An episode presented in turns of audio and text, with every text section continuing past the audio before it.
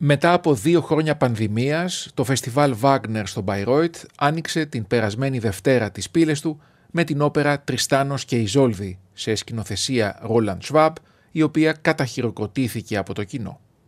Η πρεμιέρα ενός από τα σημαντικότερα μουσικά φεστιβάλ παγκοσμίως έλαβε χώρα στη σκιά άρθρου της εφημερίδας Not Bayern Courier, στο οποίο διατυπώνονται κατηγορίες για σεξισμό και σεξουαλική παρενόχληση εργαζομένων γυναικών.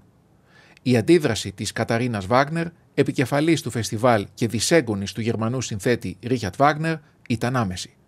Μιλώντας στο γερμανικό πρακτορείο ειδήσεων, αποκάλυψε ότι και εκείνη έχει πέσει θύμα παρενόχλησης στους χώρους του φεστιβάλ, ήταν όμως σε θέση να αμυνθεί. Τόνισε μάλιστα ότι από τη διαλεύκανση των κατηγοριών θα εξαρτηθεί και η παραμονή της στο αξίωμα της επικεφαλής του φεστιβάλ.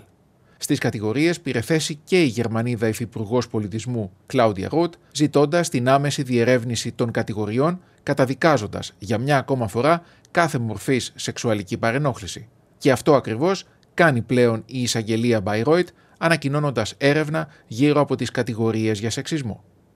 Όποιος φίλος της μουσικής έχει καταφέρει να βρει εισιτήρια για το φετινό φεστιβάλ Wagner μέχρι την 1η Σεπτεμβρίου, θα έχει την τύχη να ζήσει από κοντά συνολικά πέντε πρεμιέρες.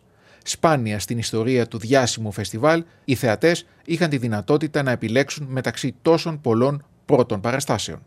Εκτός από την όπερα Τριστάνος και Ιζόλδη, θα παρουσιαστεί μια νέα παραγωγή του κύκλου Το δαχτυλίδι του Νίμπελονγκ με τις όπερες Ο Χρυσός του Ρήνου, Βαλκυρία, Ζίκφριντ και Το Λυκόφως των Θεών. Μέχρι την 1η Σεπτεμβρίου, οι φίλοι της μουσικής του Βάγνερ θα έχουν τη δυνατότητα να απολαύσουν και την παράσταση Υπτάμενος Ολλανδός στη σκηνοθεσία με την οποία παρουσιάστηκε πέρσι και με αρχιμουσικό την Ουκρανή Οξάνα Λίνιφ, η οποία εξακολουθεί να είναι η πρώτη γυναίκα που διευθύνει στο φεστιβάλ Bayreuth. Φέτος, στον πράσινο λόφο, θα ανέβουν 8 διαφορετικές παραστάσεις από συνολικά 10 όπερες Βάγνερ. Σημειώνουμε ότι σύμφωνα με τις επιθυμίες του Γερμανού συνθέτη επιτρέπεται η παρουσίαση μέχρι το πολύ 10 οπερών σε κάθε φεστιβάλ.